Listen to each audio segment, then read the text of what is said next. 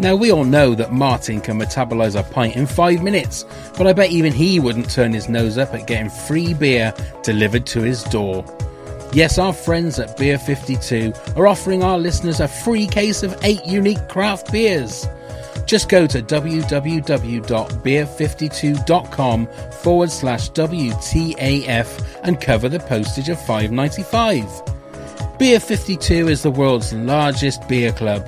Even Big Mandy is welcome, but not Colin. He's an utter bozo.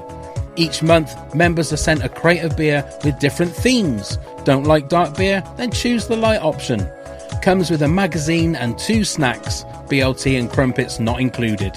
Don't be a cockwomble, just go to www.beer52.com forward slash WTAF to get this amazing offer. That's www.beer52.com forward slash WTAF.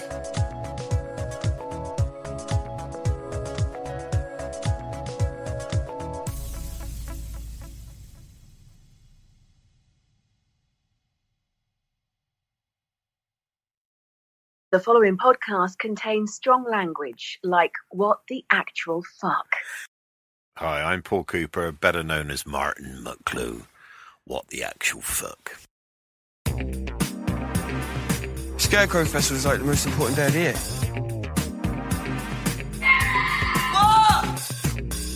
Daft Cow? This is just ridiculous.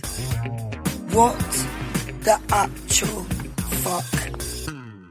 Hey, what the actual fuckers, and welcome to WTAF, a uh, This Country podcast. Now, first, he's the man who's just been upset by Arthur. Arthur apparently said crows belong in a field, not on a This Country podcast, and now we need to turn his frown upside down. It's Neil.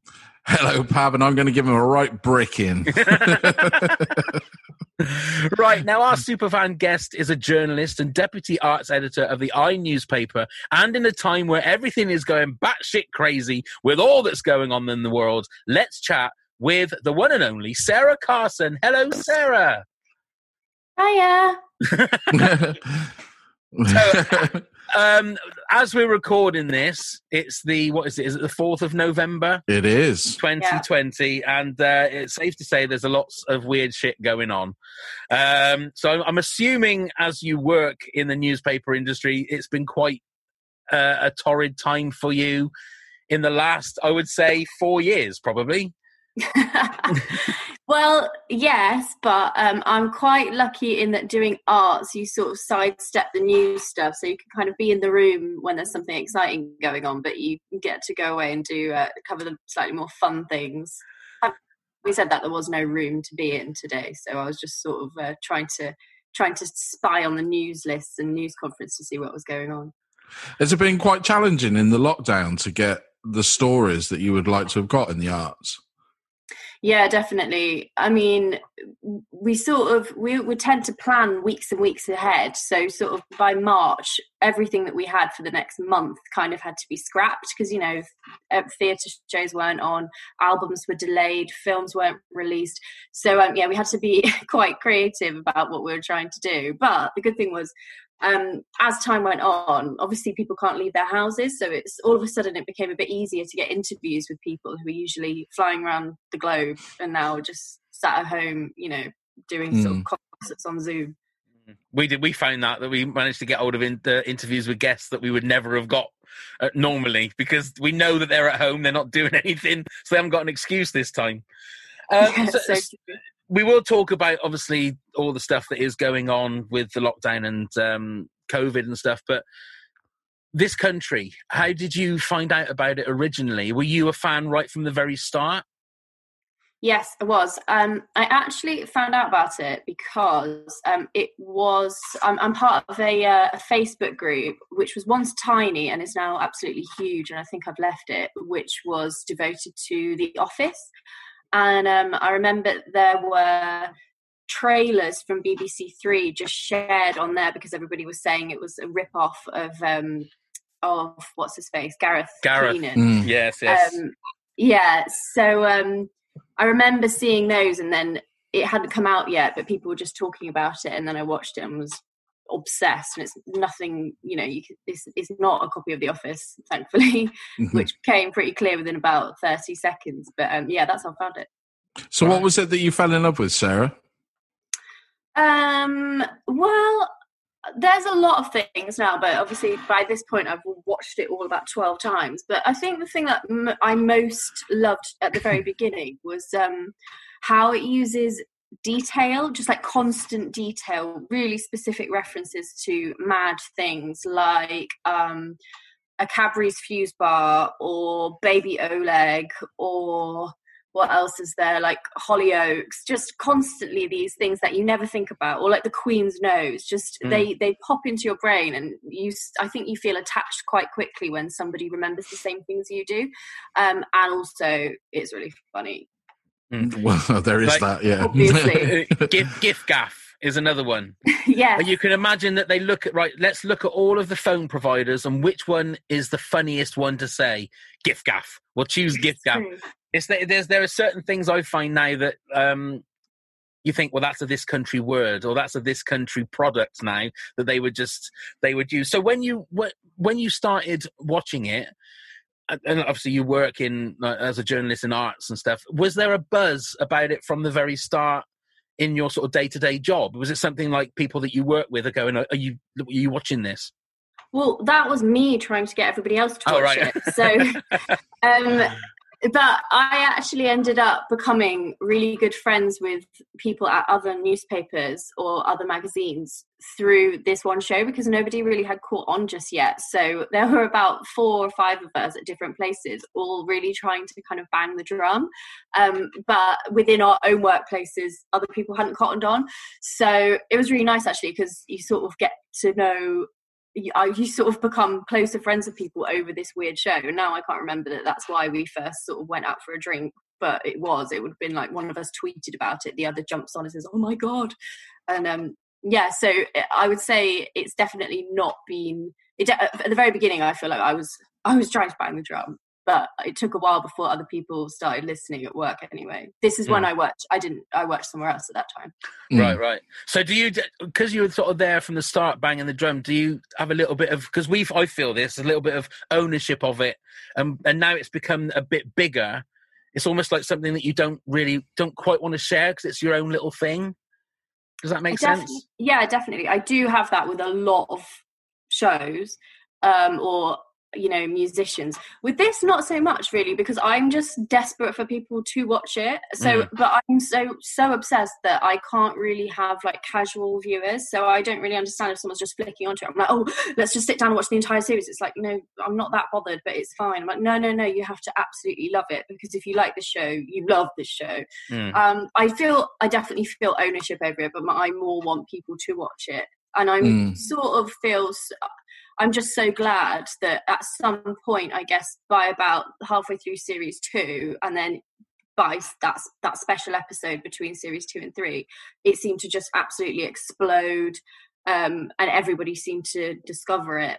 So I was thrilled, but by that point, I was like, "Yeah, I've been saying this for a year and a half." so, if we had to nail you down to a series, then which series would you say is your favourite? Um, possibly one. No, two. We'll go to two. Okay, I think. go on. Then I'm going to ask why.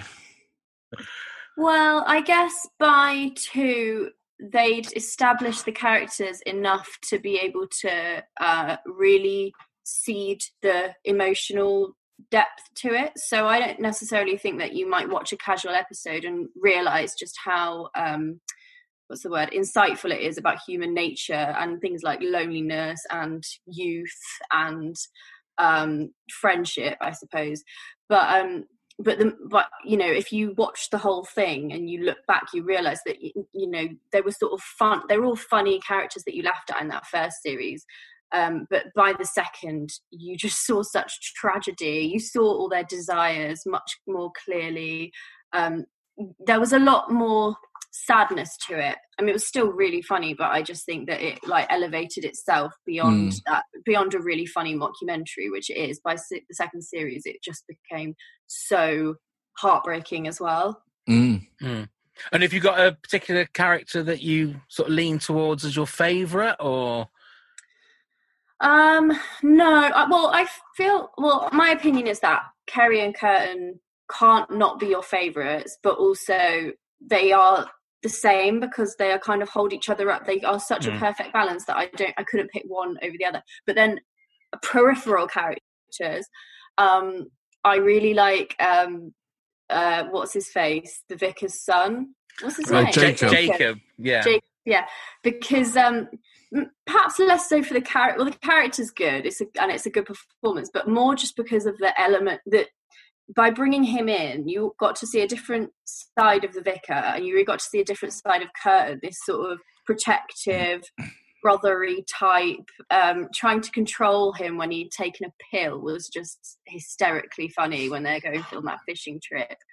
Um, so yeah, I, I, of of the of the the outsider characters, it would be him, I think. It's, Yeah. al- it's also that that. Oh no, Mandy.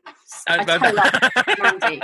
Oh, Big Above Mandy. him, sorry, but anyway, sorry to interrupt. No, Doesn't no, she no. scare you at all, Sarah? Um, well, Because we always said we everybody knows a Big Mandy. well, I think there are a load of loads of big Mandys at my school, but then I kind of think that's why everybody loves it because she's based on a girl from their school, right? And um, I think everybody Yeah. probably relates to this because they're probably still like if I saw some of the girls from my school like on my block, I'd probably cross the road. But um, I think that's probably why everyone finds her so funny. But also because she's so ridiculous that you just wonder like, why was I scared of this local person who just like does tattoos and collects compared me meerkat toys and like what else, what else does she do? I don't know. I think that that obviously the the book club episode is hysterical, but then um the I was just watching the one where she admits to stalking Hannah Spearritt. it just kills me because it, again, it's just so strange um, and unthreatening. Like it's so odd. Anyway, I think um, I don't. I don't know whether I'd be scared of her, but it's the strangeness that I sort of love. Yeah. I think that's the bit that, that is scary for me is that strangeness is that she looks like calm, but it also looks like in a split second she would change and rip your head off, and there's you wouldn't know it was coming. It- it- she wouldn't be like know, and then she all effing and blinding, and she'd just attack you, and you wouldn't know anything about it until it was too late. yeah. or, or like probably with her, what are they called? Those nunchucks. The They've nunchucks. Yeah. range. Yeah, That Yeah. I just want to leave her like. I, I- just let her fall asleep with her eyes open. That'd be. Uh, I'll be quite happy with that.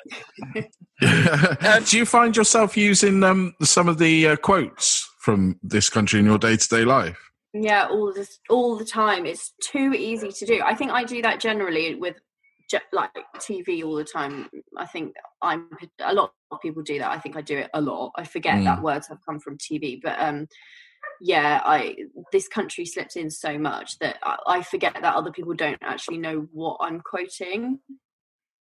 But does that so that does that make it nicer when you do it, or do you want someone to go, "Oh, I know I know that, I know what you mean"?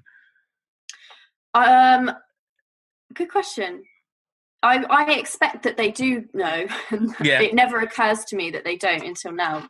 But now that I think about it, like slipping into a West Country accent actually probably is just like something that other people have just accepted that I do without me actually realizing that it's quite strange. they have no idea what I'm talking I about. had it. I had it last week. Somebody at work had a bacon, lettuce, and tomato sandwich, and I went up to them and went tomato like that, and they just looked at me like I'd spat on their food. They had they had no idea what it. I, I, I said it's from a TV show. It's um it's a funny show. Maybe you should watch it. It's really good. And they just sort of slunk out of the room because I was really embarrassed. No, he didn't. Had no idea. So some people, you know, you have to be careful who you do it to. I think.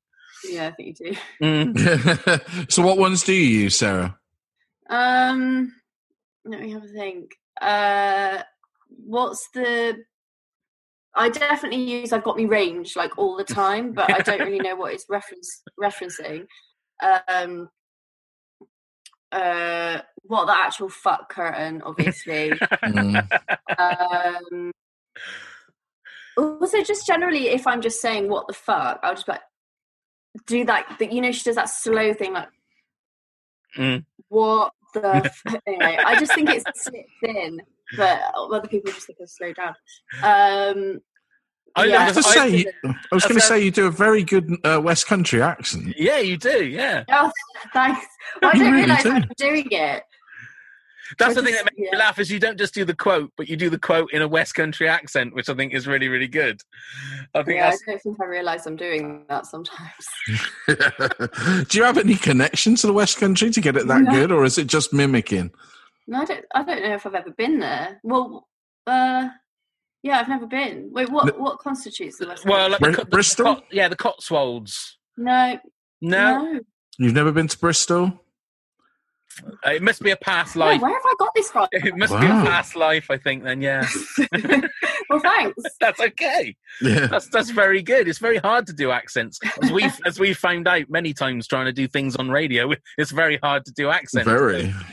Um, right, we will talk a little bit more about this country, but let's uh, let's just talk a little bit about um, yourself. So, how did you how did you get into the industry that you're in? How did you uh, what did you decide to do that for? Oh, um, well, I just well, I always wanted to do it and didn't do much about it. I always liked writing, and obviously, so I would cover uh, what I cover at work is things like music, film, TV, mostly books. Um, so the fun stuff, obviously, that's a dream job being able to write about those. Um, and I, yeah, I, I always liked the idea, didn't do much about it, and then just uh, a couple of years after I'd finished uni, applied for an internship at the Telegraph, and then got it, and then from then clung on for dear life whenever anyone gave me uh, any kind of work. Um, and yeah, now I've been at the Eye for about two years. I think I was at Radio Times before that for three years, so a lot of TV. Mm. How, how many sort of programs once you're having to in your review mode? How many programs a week do you actually have to watch? Well, that really varies. So at the moment, I just am doing a weekly TV column. So I'll usually watch either you know the re- the, sh- the program to review or perhaps multiple episodes or like multiple episodes of some whatever theme i'm writing about that week I'll, it kind of it really varies if you're doing a tv column so like in the daily news do two reviews it's two shows and then if you kind of sorry this is really boring isn't it i'm just No, it's No, no, carry on. Yeah, well, uh, and then I guess if you're doing a fe- well, I could have just said it's probably about three three shows a week, maybe. The reason I Because also asked, if you're- well, sorry, Sarah. The reason I asked was because you know, with now with the likes of Netflix and things like that, and their TV shows, everything Mm. drops at once. So it's like time, isn't it, to get through and watch the whole show? It is, yeah. I mean, to be honest, it's time anyway. Certain things that I find really easy, not easy to review, enjoyable to review. So, comedy is enjoyable to begin with. You don't have to concentrate all that hard at the beginning anyway. And unless it's really, you'll have a good time watching it. And if you don't, you'll probably have a good time writing about it. Mm. um, but something like drama it's you know you've got an hour to watch it and then you've got to also be really focusing and thinking like oh my god doing like a murder mystery or a period drama i just find really difficult because i can't sustain my it can't sustain my attention enough to notice if something's happening. Like you know you might pick up your phone and then you've got to start it again. So you've got to be quite disciplined weirdly disciplined when you're watching tv to review it because it actually requires way more concentration than if you were just casually watching it. Um so yeah and as for things like netflix i mean it is it takes a lot of time if you Mm. commit to watching the whole series which to be honest a lot of the time unless i am writing about it in which case you've obviously got to see it but i have to say that I trail off on Netflix a lot. You know, other people will be like, "Oh, did you watch? Did you binge watch this box set?" I'm thinking, no, I watched two episodes and I couldn't bear any more of it because Mm. I, don't know. I, don't, I mean, I love TV, but I just find a lot of a lot of stuff on there is overlong and just tedious. Like these true crime documentaries, I cannot abide most of the time. Um, and a lot of the dramas are just over. I don't know. I'm a bit cynical about Netflix because even though it's great and it's made loads of my favorite shows, I still always now have in back in the back of my head that something has been like algorithmic algorithmically I don't know if that's a word. Sounds good. Sounds good. it's been has been invented by an algorithm to kind of keep me hooked and sometimes i'm happy for that and it works and it's great and others i'm like i don't know just a bit cynical So, so how hard is it? You said that you love TV. How hard is it to separate the job from enjoying TV? Because if you're watching, if you're watching Um, something, do you do you still be critical of it if it's something that you're enjoying? oh yeah but i think i'm just critical by nature anyway so or at least that's what uh, all my friends and family tell me uh, or complain about. But yeah I, I get in trouble a lot for ruining things that other people like and you know thinking my opinion's more important because if if i have decided that i don't rate something I, and other people are talking about it on whatsapp and maybe i i might have watched it a couple of weeks early um i sort of won't bite i've I won't bite my tongue. I'm trying to more now. If someone's enjoying something that I've trashed or that I think is shit, then I am really trying not to spoil other people's enjoyment anymore. Uh, but it is really hard because I don't know, it's not natural to keep your opinions in. I don't think, or at least it's not for me. Especially when it's your job. Well, yeah. I mean, I I still do enjoy TV, but I have to say, I enjoy it a lot more now that I'm maybe talking writing about TV once a week. Whereas, so last year, if I was, I did it about two or three times a week. I found it much harder because you never get the time to watch things that you like because you feel a bit guilty watching TV at work. Um, because it just feels a bit cheeky. Mm. So then you're watching it in the evenings. You, you. I definitely had a period of time where watching telly was like I wasn't switching off anymore. But then I, I remember what was it the show that changed that? I think it was weirdly the cheer, you know, the cheerleading job on Netflix. That was brilliant. Um, I watched that in like February or something, and I was I just was absolutely hooked. I watched the entire thing in one sitting, and I think that was the first time I felt like oh, I've really enjoyed this out of pure enjoyment. Mm. Mm. Do you miss writing about films? You said you haven't. Do you still write film reviews?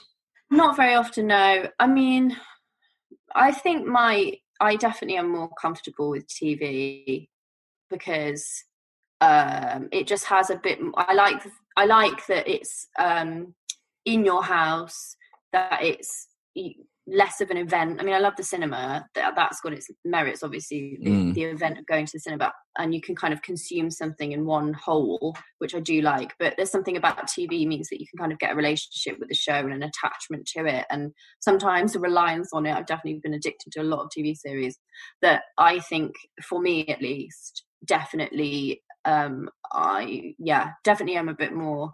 Um, just love it more, to be honest.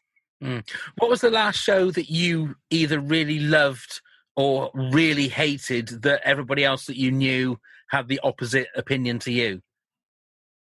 Oh, that's a good question. Well, you know what? I never really understood Tiger King. I'm sure I'm not the only one, but I Oh, just okay. I'm the only person that didn't really watch it. My friends are all I mean, everyone's kind of over it now, but in lockdown I just I just sort of laughed along, but I had no interest whatsoever. I watched about one episode and I just thought this is chaos and really trash. But Mm. not like enjoyable trash, you know. I mean, I am completely obsessed with um, Sam and Billie, The Mummy Diaries on ITVBe, and Ferne McCann, First Time Mum. That is like inoffensive, banal, benevolent trash. But there's something about, you know, Tiger King that's just really bleak.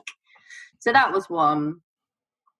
I'm trying to think what else there was. If there's been any big dramas or anything lately. Mm. Uh, Because I was, I was thinking, with- uh, was Tiger King a thing of that moment? Do you think it's that everybody was in quarantine, everybody was locked down? That was something that sort of at that moment hit. I don't I think if it was any other time, it wouldn't have been as big as it was.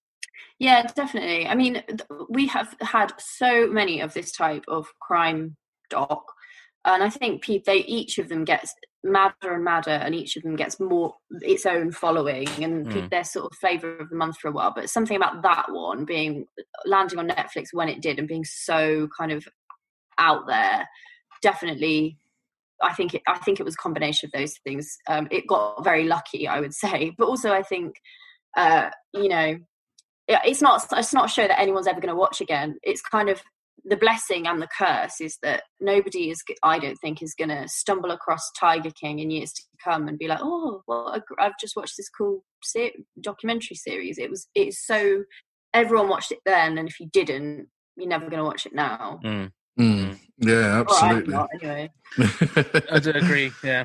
Absolutely. So going back to films then, obviously films and cinemas having a, a very tough time in this lockdown, but there are films coming out.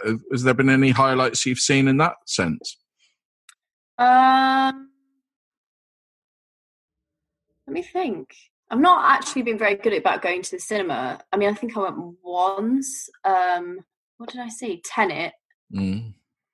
Didn't rate it. Um, It was very loud, wasn't it? It was very loud. And I, I nonsense. yeah, M- Um, myself and my wife were watching it at the cinema, and we looked at each other about hour and a half in and said, "Got any idea what's going on?" And we, but no, got no idea, and we just sort of like just rode out the rest of the whatever it was, hour and ten minutes of the rest of the film. It was just mind-bogglingly just messy, yeah. as far as I'm concerned. That's how I felt after about five minutes. But No, I was right. quite, I was happy to be in a cinema though. yeah, Um, that felt nice. What else have I seen recently? Do you know what? I've I've not been great at watching new films. I've been a lot better about revisiting old ones. Like just for like the other weekend, I can't remember what I did. What I can't remember the reason, but I ended up watching like um how to what's it called? How to lose a guy in ten days. Uh, Steel Magnolias and another kind of 90s rom-com in like the space of a day and i don't know what was going on but Nostalgia, but anyway, nostalgia. yeah it must be but i mean i'm not really repping my credentials there but oh well Do you ever- um, when you were reviewing films more often, did you ever get sent to see films and you thought, I really don't think I can watch this, like a horror film or one of those sort of? well i haven't to be honest film is always the thing that i've done the least but there was one there was one let me think what it was called it starred robert pattinson i was supposed to be reviewing it and i just hated it but i everybody else completely loved it and i just felt really dense afterwards I, maybe i am dense i did just tell you that i love these rom-coms There's no I- harm in that. they're no all harm. good films exactly. but um what was it called it was some What- freaky film with robert Pattinson. i'm gonna look it it wasn't it wasn't the lighthouse, was it? No, it was it was years before that. Um, All right. It was some oh, do you know what? It was some kind of European horror that was just really. I'll never find it, but it was about a sort of old king, and I just thought this is unbearable. Can't stand it. Wow. Um, and then I, and I, the worst is that you watch them so far in advance that you kind of can't find out what other people thought.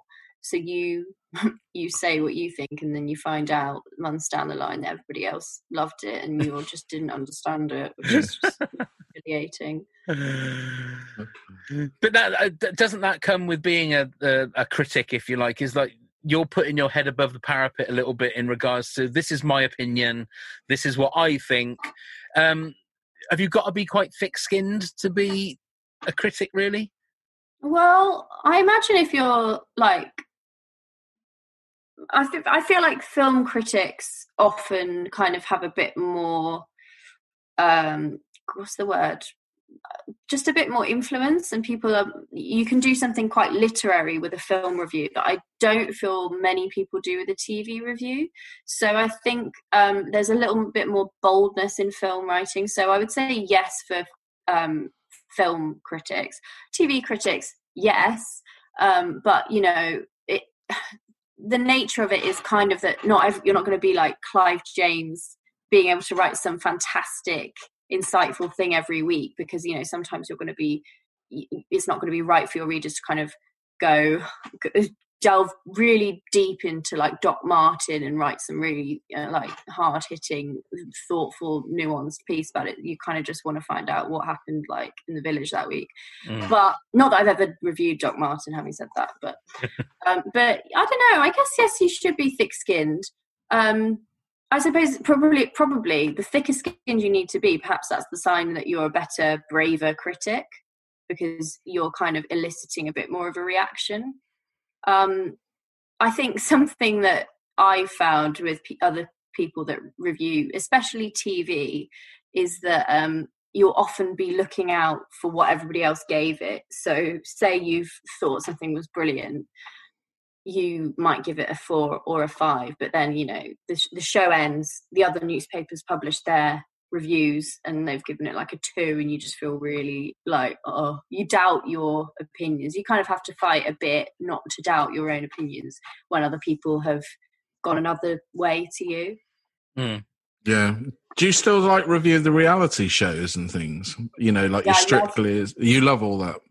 Yeah, well, strictly less so because I I love watching it out of pure enjoyment, and um, I there's I kind of find it hard to write about because well, that takes a real skill being able to say something new about a show that is largely the same format year after year. So that one, I would say, I I don't love writing about it, Mm. um, but I've forgotten the question. Sorry. I just uh, with reality shows, uh, Oh. basically, how hard is it to write? You know, they're they're Well- pretty much all the same formula. That's sorry. So Strictly is a different one. Most reality shows I love writing about because it's so stupid. Like it used to be so much fun. I used to do um I'm a celebrity reviews. That was really fun because there's just something really daft and mad happening all the time. Um same with Big Brother, um, Love Island. You know, I would say now I wouldn't really ever want to kind of revisit those that much unless there was something, you know, I mean, it, you'd have to really take a fresh angle.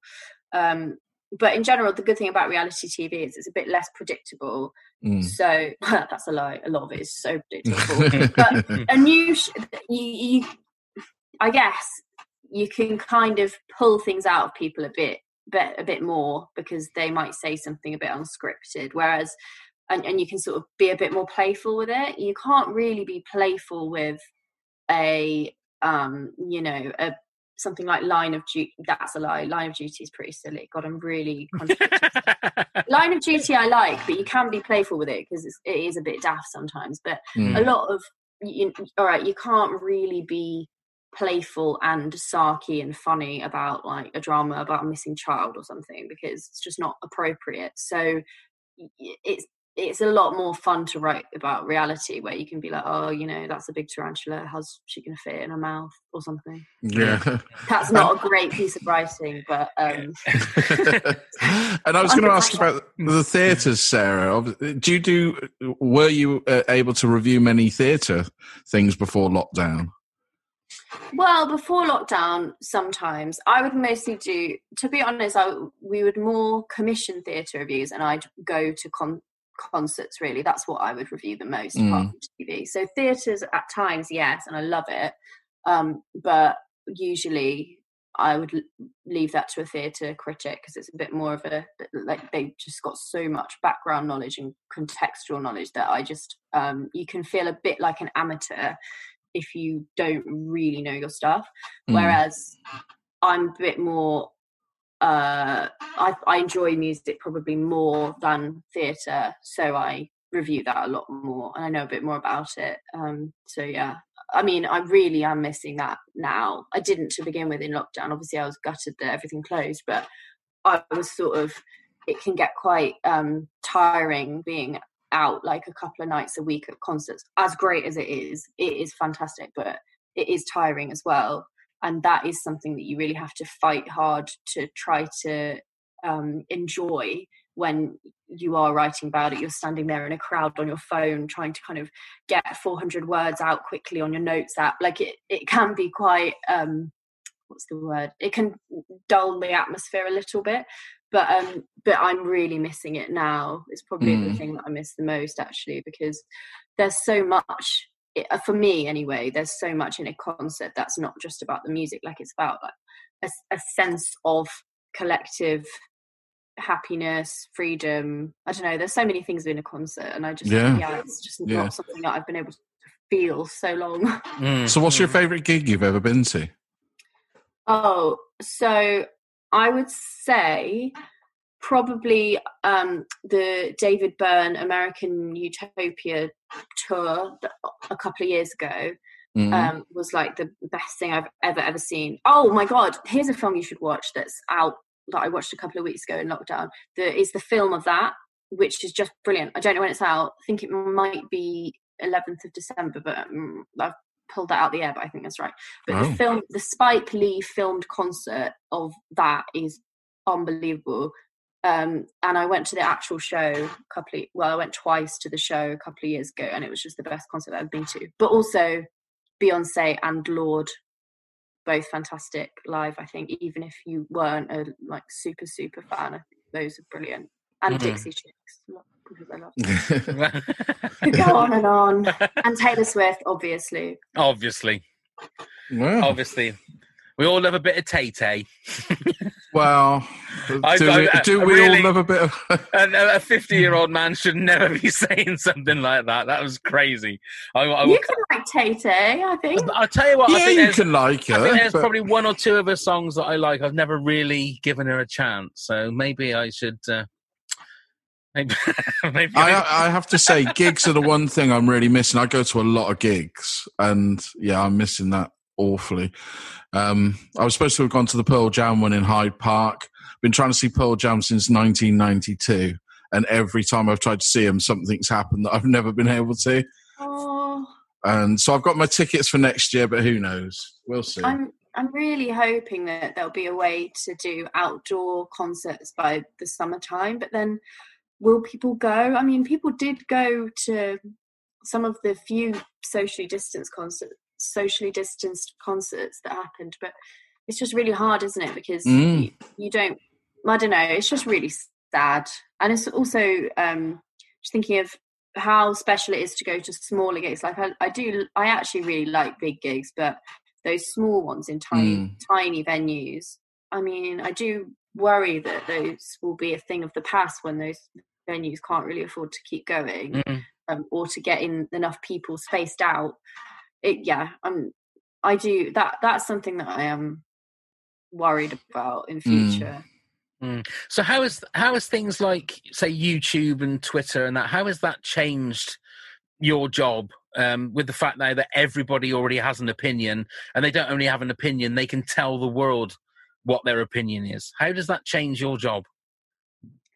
Um, well, to be honest, since I've been doing it, they have always been there. So I've slightly always I've learned how to do the job with that in my brain. It's like an extra dimension of um of being a journalist. Or to be honest, it's like of being anyone, I think now just Mm. has has social media in the back of their mind and like constant onslaught of opinions that it, it I don't know what it's like to be a journalist where you're the only one that people are listening to. I feel sort of you're just used to being one of thousands of voices, which is probably quite good in some ways. But I do think that um, you know it can be a little bit too easy to be led by Twitter sometimes. But then at the same time, you're not you as much as I've had read horrendous things on Twitter, and I think most of the time it's a pretty bad thing. Um, it, also does really open my mind at times to, to other people's ideas about TV, which I really, really like. And for a lot of shows, it can really help you to um, get that sense of collective. Um, I don't know what, what the word would be. You get a bit of unity and co- communal enjoyment watching TV and seeing other people's tweets, watching something that you're also watching. I mean, that was back when a, a couple of years ago, something like Love Island, which you know, a negative show overall, in my opinion, but wh- when it was at its better end, um, one of the best things about watching it was that other people were watching at the same time as you. You all felt kind of together in it. Um, I think I think that's I think I do like that. Um and I also like other people's opinion like other people's opinions. It makes me think a little bit harder. People don't really give Twitter enough credit for um you know opening people's minds a, a little bit because otherwise you only have your own opinion. You only Mm. have the quite samey opinions of most, you know, newspaper journalists. Like it's great to see what other people think Mm. Yeah. but then again you're still just reading twitter users and that's not you know the entire population so it goes round and round doesn't it Mm. It does. Right, before we carry on, we're going to have a little bit of a quiz. Okay. I'm going to give you a line of dialogue. You need to tell me whether it was Kerry or Kurtan that said it. Okay, we have five. So here's number one. I shake people's hands. I'm up for cutting ribbons on, you know, new businesses. Was that Kerry or Kurtan? Um, Kerry. Is correct. Well done. That's in the Harvest episode. Oh, was it? It Oh. was when she's got the uh, Lord of the Harvest hat on. Yeah. So that's one out of one. Good start. Number two. Are these all from the third series? These could be from any episode. Yeah, so these will be from all of the series. Number two. Sounds like the best day of my life, to be honest. Oh, um, Kurtan. No, it was Kerry. It's Kerry. Is that your final answer? yeah, yeah, it's definitely Kerry. And do you know Is what it about- episode? Is it about the um? I don't know, but is it when they go on a flight? Her and her dad. That is correct. Yes, because I left the dad bit off because that was going to give it away. Uh, yes, it's Peeping Tom episode when uh, Martin's going to take her to Australia and she's going to be Captain Dipstick. Okay, number three. So two out of two. Well done. Number three. You know how some people feel they were born in the wrong body? Well, they feel like they're born in the wrong century. Don't know about this one. Uh, we'll go Kurtan, but it's a guess, probably wrong. That is Kurtan. That's on the station episode when they see the Tudor people dressed up. Oh, yeah. Well done. Three out of three. Number four. So you want me to lie? What do you think God will think about that? Oh, Kerry. And do you know what episode that is? Uh, yes. It. So let me think what the title is. It's the one where they're playing. Kurt wants to go to TK Maxx and um to get the discount stuff when it's Wow. new in. And Kerry like sma- what is it? She smashes her leg to shreds. Like a in, um, breadstick in a blender. Yeah, That's it. it is. Well done. Minor what's, injuries. what's the episode called? Minor injuries. That one. Oh, that's it. yeah. Yeah. So that's four out of four. So this one for 100. I haven't had 100 percent for a while. This one for Okay. 100 percent. When you think you're taking it down a notch, take it down another four notches, please. Oh, Is that Kerry or Kurtan? for a hundred percent, five out of five. I'm not adding the pressure, but five out of five. You need this one. Is it Kerry or Kurtan? Um. Oh, I don't know. Let's go Kurtan, but I think it's wrong. It is Kurtan. Well, well done. done, Sarah. What, Well what episode done. was that, That was that was the Cynthia episode from series three when Kerry goes over and stays for the night. Yeah. Well Yeah. done. Five out of five. There you go. That is very good. Very good indeed. the look of relief on your face there.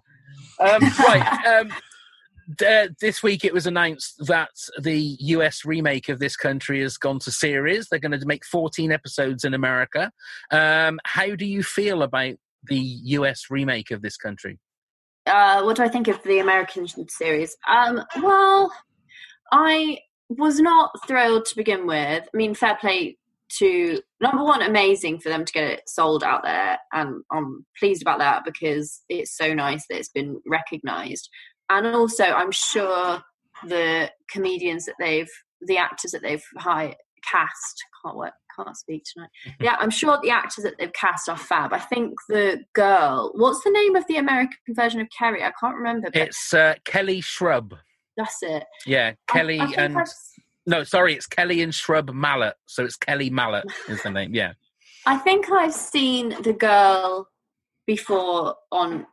Uh, I don't know what she does. Maybe YouTube or something. Um, Twitter clip. So she was really funny. So uh, it's definitely not a mark of kind of the talent of anyone involved. But it's more that I'm always a bit wary that you don't want these things to flop. I mean, I, Mm. I remember watching an awful. Was it the Inbetweeners? I think I watched a terrible Inbetweeners remake. Um, but then at the same time, for every kind of for every show that didn't work, there's the American Office, which was just so brilliant and its own thing, completely separate from the Yeah. UK Office, which I just think is fab and proof that it can work.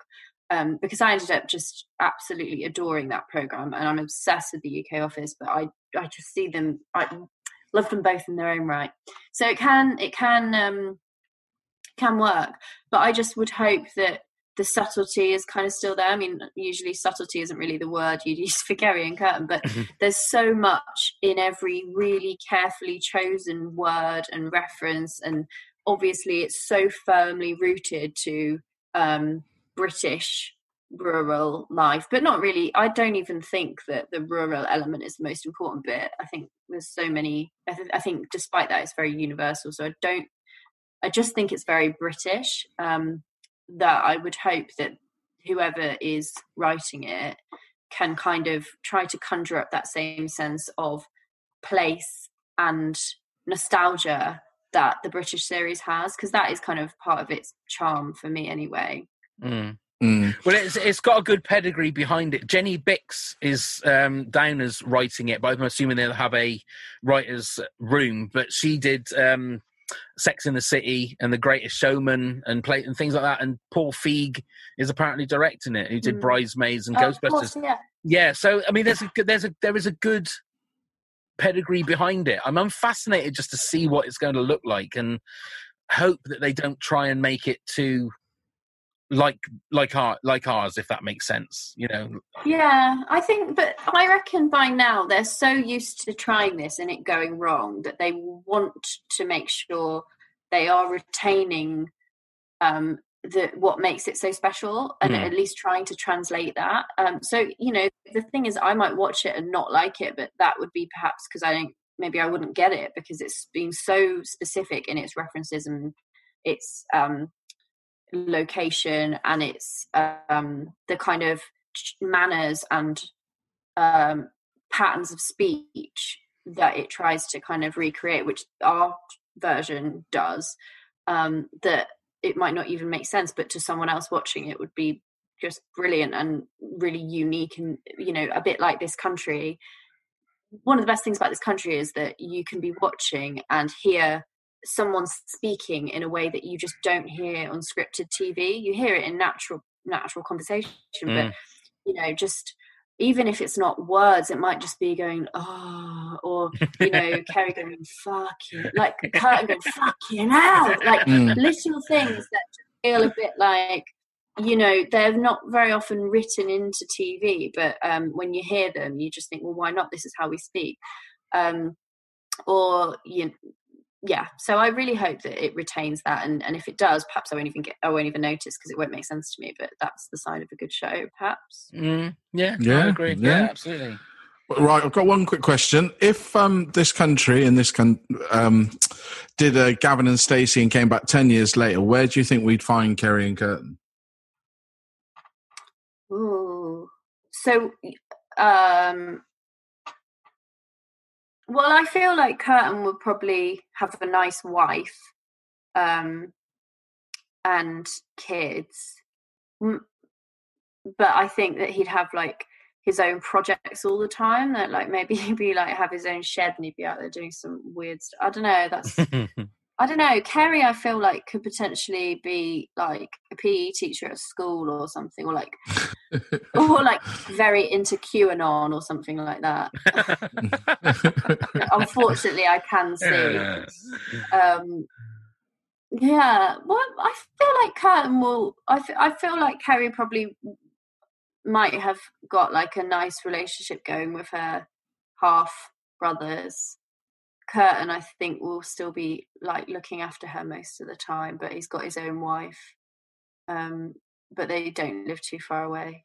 My God, calm down, getting running away with myself. But yeah, I would like to think that they'd still live close by because, um, you know, Kurtan always wanted to break free and kind of um, sow his oats. But I think, um, I think that Kerry might I, feel like he wouldn't go too far from her because of their kind of that protection that they that he has for her. And and she though I don't think she necessarily understands it is so compassionate towards him and knows everything about him you know where she's she, she'll be worrying about what people will say about his nan or talking to camera about how he gets really very much too obsessed with things.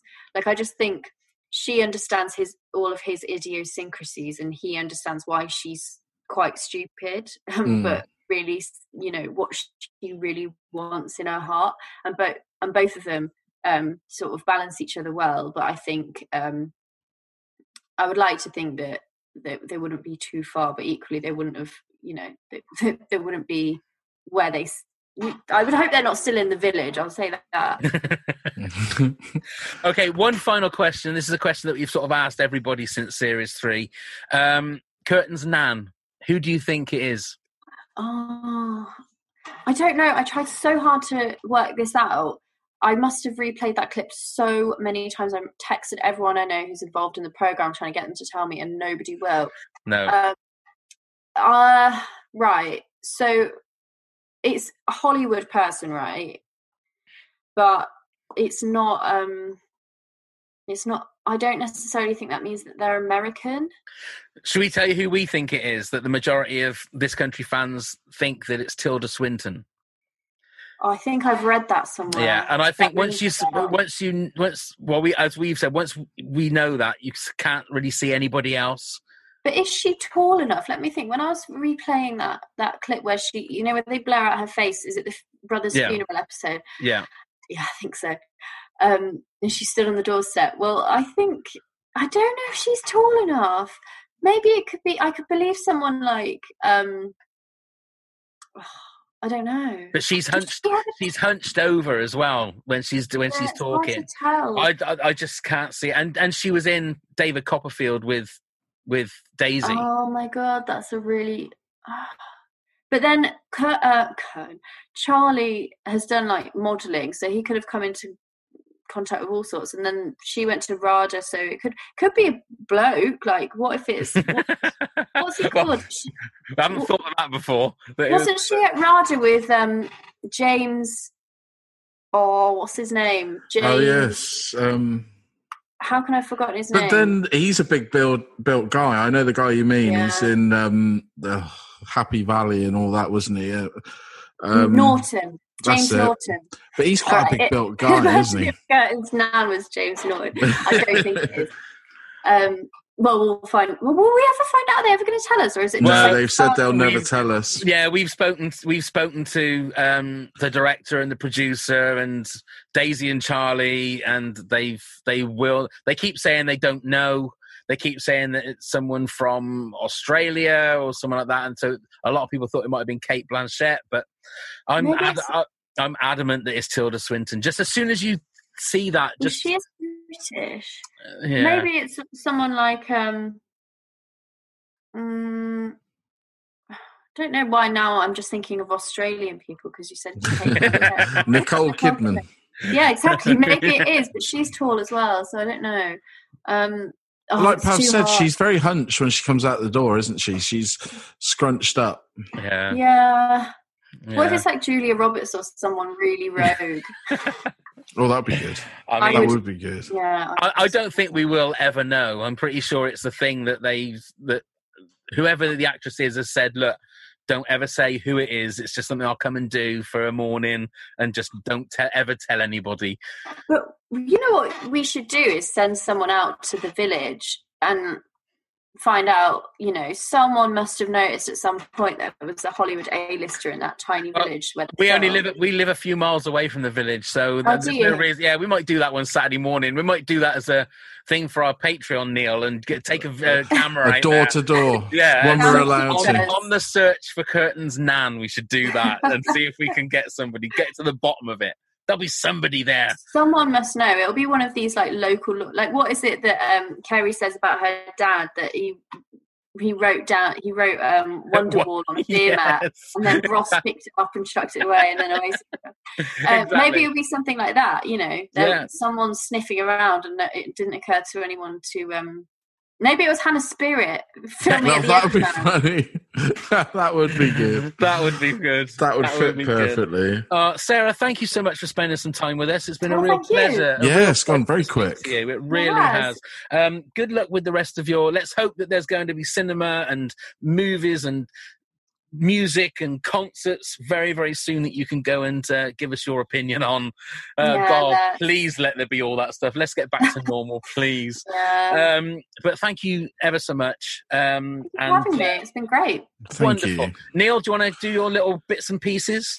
Absolutely. You can find us on all the social media sites under This Country Pod. Please do come and click, give us a like or whatever it is you may do there. You can email us with any questions or anything you'd like to know at WTAFthiscountry at hotmail.com. Plus, we have a website that has everything, links to the podcast and all sorts of gubbins, especially tickets to our last live show, hopefully in May next year at WTAFpodcast.com. Well done. That didn't look very. You weren't sure about that, then, were you? I had to have a look down on my notes, didn't I? uh, and also come and be a Patreon peeper. We have uh, a new level for three pounds. You could be a lethal peeper. Uh, just go to uh, patreon.com forward slash WTAF. Uh, that's it. Thank you once again, Sarah. Thank you very much. Thank you, for having me. Sarah. Thank you very much, Neil. Thank you very much, Pav. Thank you very much, everybody. And go and get plumbed, you fuckers. Scarecrow Festival is like the most important day of the year.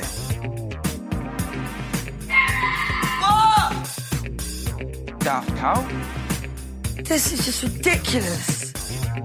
What the actual fuck? Hi, I'm Pav. I'm Neil. We're here to tell you about our new exciting project, the Top 10 of Anything podcast. Phenomenal. That's right, Neil. We grab a guest or two, pick a subject, then bring our own top 10s to the pod. Yes. It could be top 10 scary movies, top 10 swear words, top 10 breakfast foods, anything. Oh, you saucy devil. Indeed, Neil. Our first episode will be online very soon, so subscribe on all your usual podcast platforms so you don't miss it. Yes. The top 10 of anything podcast. Let's begin the countdown. Phenomenal.